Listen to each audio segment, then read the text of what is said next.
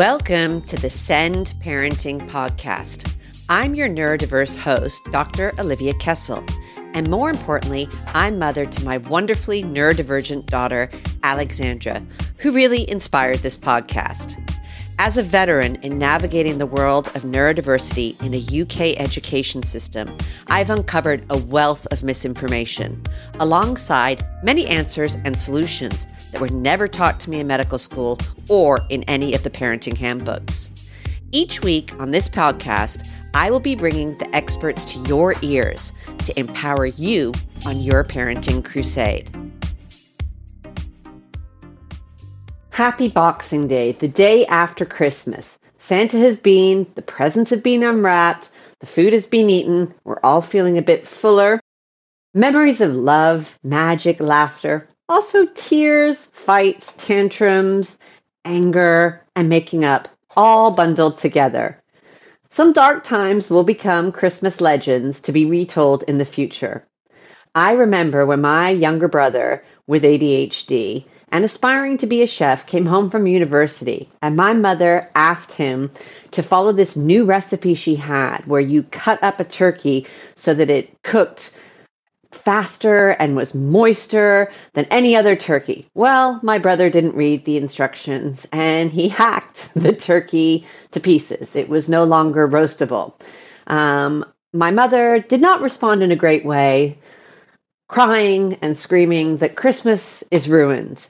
My brother took off on his bike down the street. My mom eventually did follow him and chased an unknowing stranger down the street on their bike, screaming, Anthony, come back here.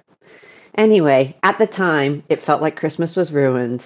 But now, when we look back at it, literally, most of my family laugh and laugh almost to tears, especially for that poor man being chased down the street on Christmas Day by my mother. But whether your Christmas was good or bad or somewhere in between, it will soften. The memory will blur the edges.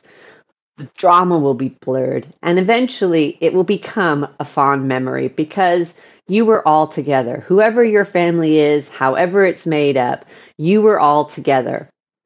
I remember this time last year when I was wondering should I launch the Send Parenting podcast before Christmas or after Christmas? I wasn't quite prepared enough. Um, I had to release three episodes when we launched. That was the advice I had been given. So it was going to be a bit of a rush to get it all done before Christmas. So I decided to wait and launch the Send Parenting podcast in January after Alexandra had gone back to school, which took a bit of the pressure off and also allowed me a bit more time to procrastinate in terms of getting everything ready. It was the right choice for me to do. And what a year it has been.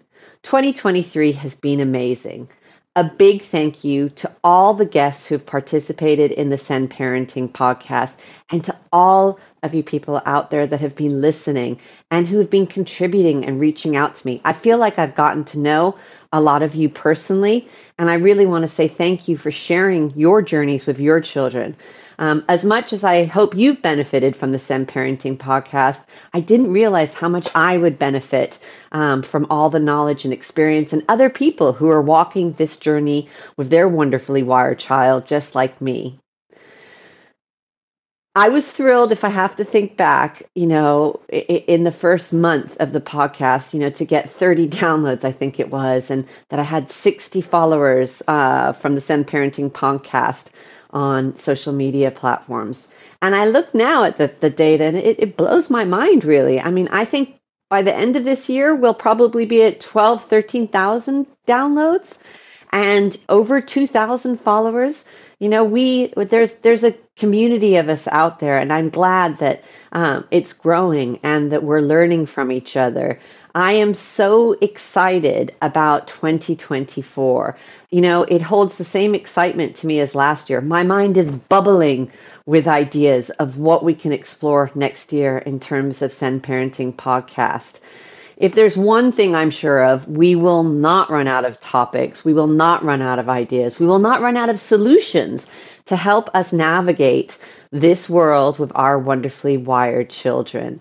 And I want to wish you a nice, calm rest of 2023 and really look forward to what life will bring us in 2024. And no matter what challenges lie ahead, we know that we have each other and we can face anything together.